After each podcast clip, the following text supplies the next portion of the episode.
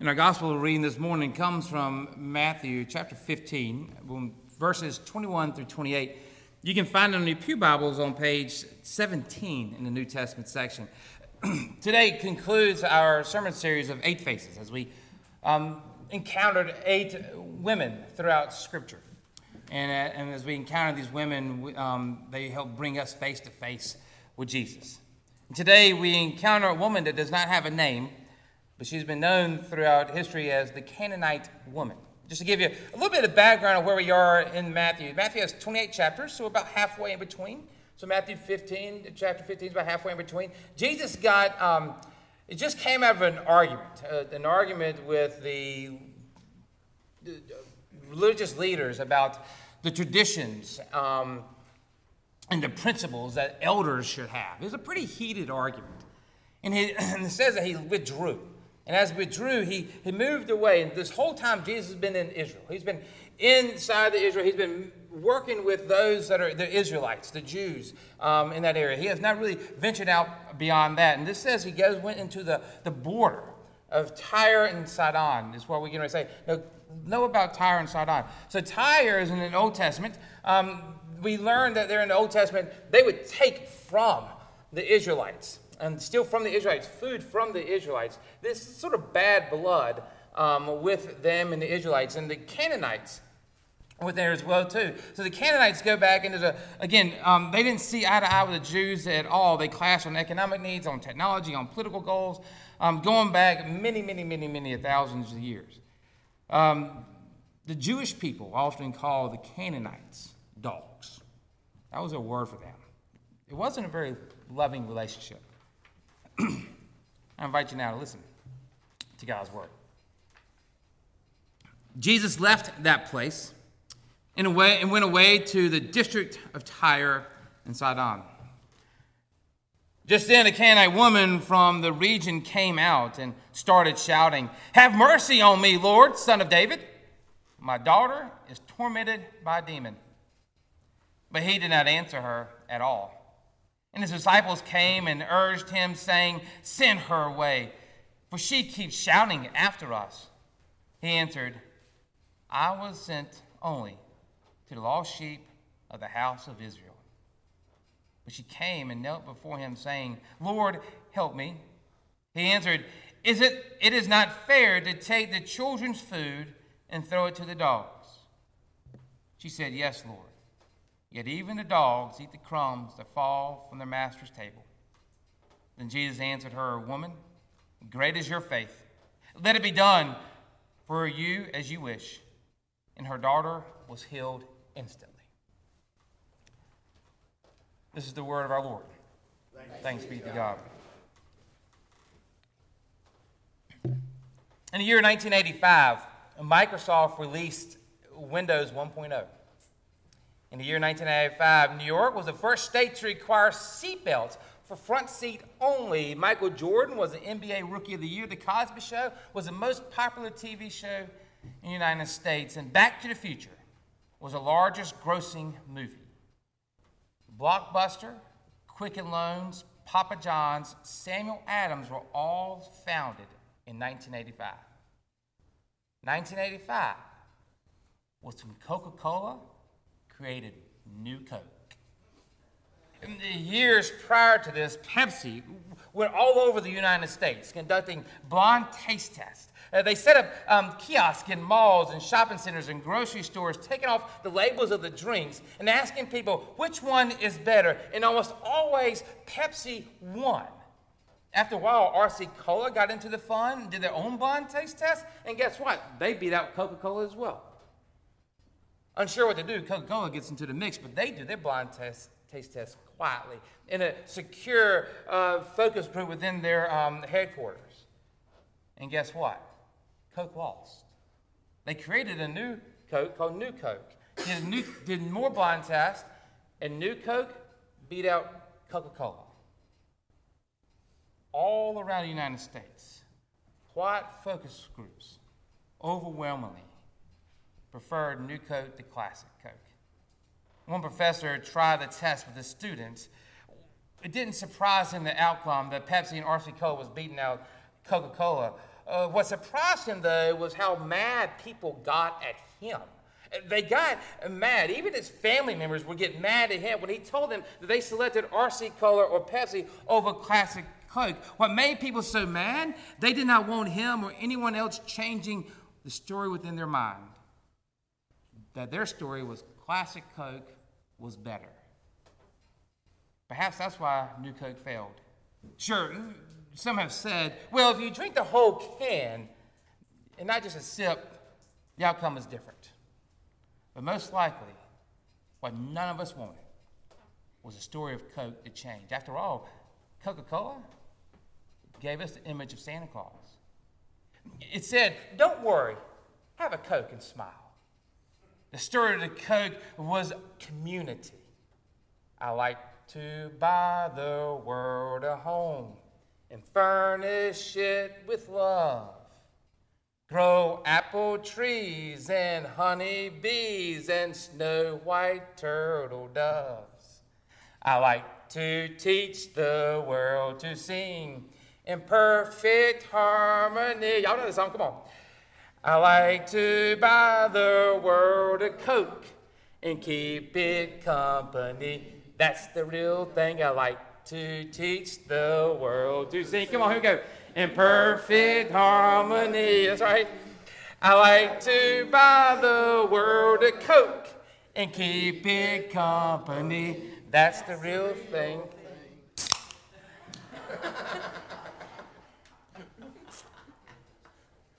The commercial ends with these words That's what the world wants today. When New Coke was distributed, Coca Cola got death threats. The world hated it. Or do they hate that the story had changed?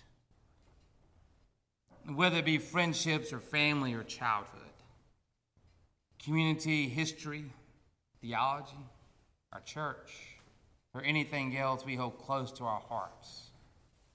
We do not like these stories within our lives to be changed. Especially when, when these alterations disrupt the very ideas that we have of the ways things are, or were, or should be. I think this is why our gospel lesson this morning is so difficult. And never mind the language and the tone of Jesus. Within this passage, the very uh, story of who is in and who is out, our faith, our theology, and even the humanity of Jesus is disrupted, it's changed. Up until this point, Jesus was ministering to Jews and never hid that he was sent for the lost sheep of Israel. Matthew 6, Jesus says, Do not heap up any empty phrases as Gentiles do. Do not be like them. Matthew 10, Jesus sent out his disciples with the following instructions Go nowhere among the Gentiles and enter no town of the Samaritans. Rather, go to the lost sheep of the house of Israel. The instructions were clear. Halfway through the gospel, Jesus finds himself on the far borders of Israel, where he is approached by a Canaanite woman. It's difficult, Tom Long has noted to overstate the drama here. Jesus has just withdrawn from an angry confrontation with the Israel officials over tradition of the elders. Now he, he runs into this notorious ancient foe of Israel, a Canaanite. Jesus is on the border, all right. He's in the border between the male and female Jew and Gentile friend and enemy, holy and demonic. Old story, new story. Story moves quickly. The Canaanite woman goes to Jesus, begging Jesus for mercy. The text says she was shouting. A better translation for that is that she was screaming. She was screeching. This mother was so worried about her daughter. She was screaming for Jesus' help. Jesus' response? Nothing. Jesus doesn't say a word. This woman screams. Jesus keeps moving. Her screech gets so bad, the disciples finally beg Jesus, for goodness sake, make it stop. Make it stop. On the side of Easter, reading this passage, Jesus' response is astonishing. He, he repeats to her what he told his disciples in chapter 10 I was sent only for the lost sheep of the house of Israel. This woman, this mother, worried about her daughter, she pushes back. Kneeling down before Jesus, she simply says, Lord, help me. For the third time, Jesus' response is astonishing. It's not fair to take the children's food and throw it to the dogs. Yes, Lord, his mother says. Yet even the dogs eat the crumbs that fall from the master's table. And for the first time in this encounter, we hear the message that we've all been yearning to hear since they two of them talked. Let it be done to you as you wish, Jesus says. And her child is healed. What just happened? Something happened in the story. Something happened to Jesus. What happened? Was Jesus wrong in chapter 6? Was he wrong in chapter 10? In the first three encounters with this woman, was Jesus wrong? Frederick Buechner has written principles are what people have instead of God. To be a Christian means, among other things, to be willing, if necessary, to sacrifice even our highest principles for God's or our neighbor's sake. Jesus didn't forgive the executioners on principle because, in some unimaginable way, he was able to love them. Principle is an even duller word than religion. To suggest that Jesus changes during this encounter challenges many of our stories of Jesus and God's unchangeableness. There's an argument to be made that Jesus was just teeing this woman up um, to teach uh, the disciples that God's message was for all. As scholar Chelsea Harmon suggests, it's unraveling really for us, unnerving to think about Jesus the Christ learning something. But if Jesus is fully God, and fully human, is there anything more human than learning? After all, we probably did not mind considering the young Jesus in our minds, sitting in school learning Arabic and Hebrew. We don't mind some image of Jesus, 10 year old boy sitting with his dad, Joseph, as Joseph teaches him to make a chair. If we don't mind that image, then why do we mind the adult Jesus learning? Is it bothersome that we think maybe an outsider could have taught Jesus? Maybe we think if Jesus was being taught something here, then everything else that Jesus said we have to neglect. But perhaps we think Jesus couldn't have changed. He was without sin after all. But I'm not sure if this encounter counts to be sinful. If it is, it is no sin to make an honest mistake. No sin to get startled, no sin to be unaware of something. Perhaps Jesus really did think that he was supposed to limit himself to Israel. Like a woman's night shelter, focused on the safety of battered women only. What do you do if you're the director and a man comes and knocks on the door one cold, rainy January night? Do you let him in? But if you do that, that breaks the bylaws of the nonprofit. If you reallocate money to give to him, then people didn't give for him, they gave for the women. If you let him in, you risk the safety of the women staying there. Or do you just sympathize with them and send them down the street? Could it be? Could it be that Jesus, who earlier in the gospel was heard to be said, Let your light shine before others, that all may see the love of God. Be ye reconciled one to another, turn the other cheek. Could it be that Jesus found his own words also working on him? God's love and paramount principles, no matter who we are. Through this Canaanite woman, God changes the direction of Jesus' ministry.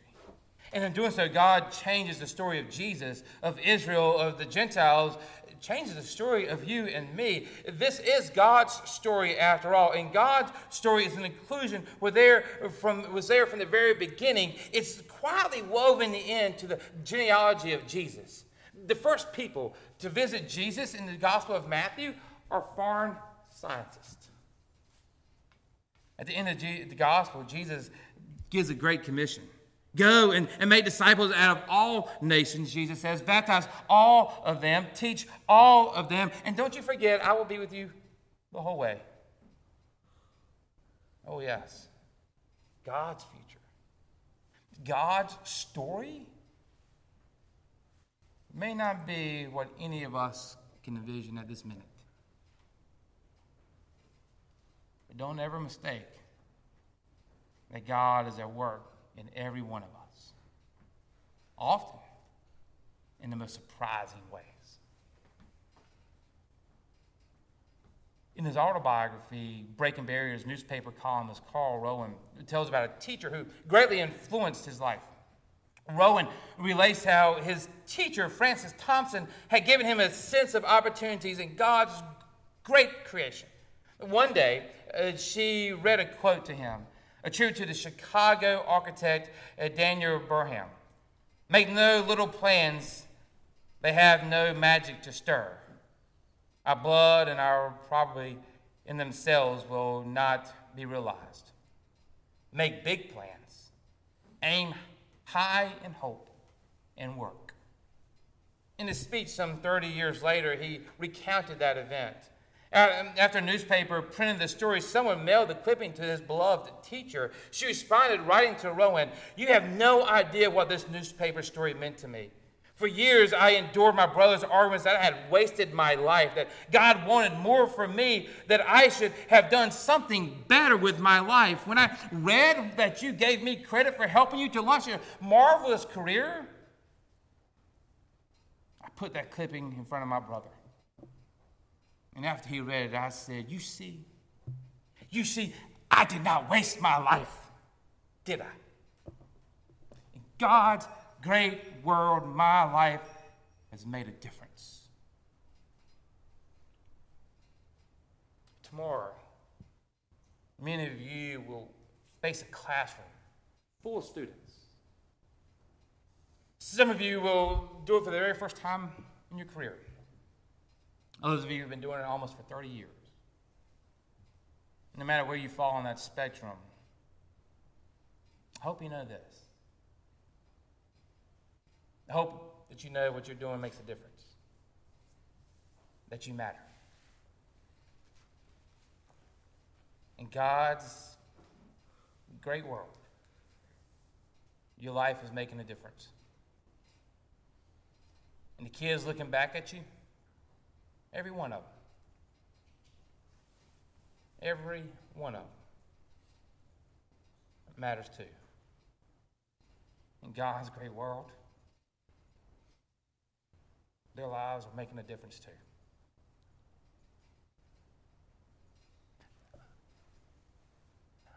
I wonder if this is why many of us come to worship. I wonder if God brings us here to remind us in this great world, our lives matter. And the life beside us sitting in the pew matters too. And then the life of every face that we meet on the street matters. In our passage this morning, the Canaanite woman goes from screaming at Jesus Son of David, Son of David, have mercy on me. To kneeling. Lord, help me. Anytime you hear kneeling in scriptures, it's a position of worship. This woman, this mother, this was worshiping Jesus. In doing so, I think she wanted to be reminded, she wanted to remind others that her life, that her daughter's life, matters. Right there in the middle of worship, God opens Jesus' eyes. Jesus, the obedient Son of God, the Messiah of Israel, is the Savior of the whole world. And the world was changed. Michael Ventura, in his book, Teacher as a Healer, says the artist, the educator, the therapist walk different paths in different ways. But, but those paths meet at an intersection where the street sign says, You must change your life. We do not go to the artist, the educator, or the therapist to remain the same. We go to them to be given the vision and the tools to go on. And to go on is always to change. David Lose has observed that this could be applied to church and faith as well, but maybe sometimes we forget that. We don't go to the artist, the educator, the therapist, or faith to remain the same. We go to church because we want to be changed. Sure. We want to know that we matter and the lives beside us matters. But underneath that requires us to be changed and transformed. Sure, perhaps some people go precisely to remain the same, I guess to be have preconceived um, and all ideas and all their prejudice affirmed. To be told that their black and white judgment line up quite nicely with God's. But those willing to give themselves completely over to Jesus Christ. We know that while life is beautiful, it's also incomplete. And that while we are capable of many things, saving ourselves is not one of them. And so, while many motivations may lead us through this door any given Sunday, deep down, we come hoping to hear or experience something that not just will affirm or even inspire us. Deep down, every one of us want to be changed as Ventura says, the vision and the tools to go on.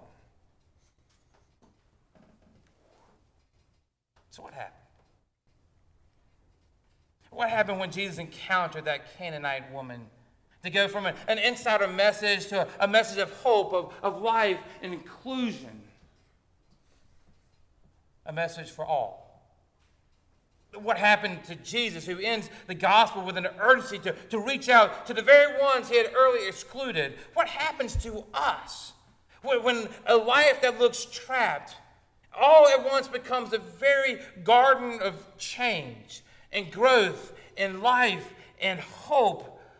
Well, by God's good and persistent presence, we learn that there are no exceptions to death. There's no exceptions to grace, and there's no exceptions to the resurrection. What changed? In Matthew's gospel and Jesus with us, God's love, God's grace, God's mercy, God's forgiveness, that's what happened. Well, the culture around us finds it nearly impossible to let go of all those stories that are blocking our imagination of God's world. This is what God's story is telling me and you today.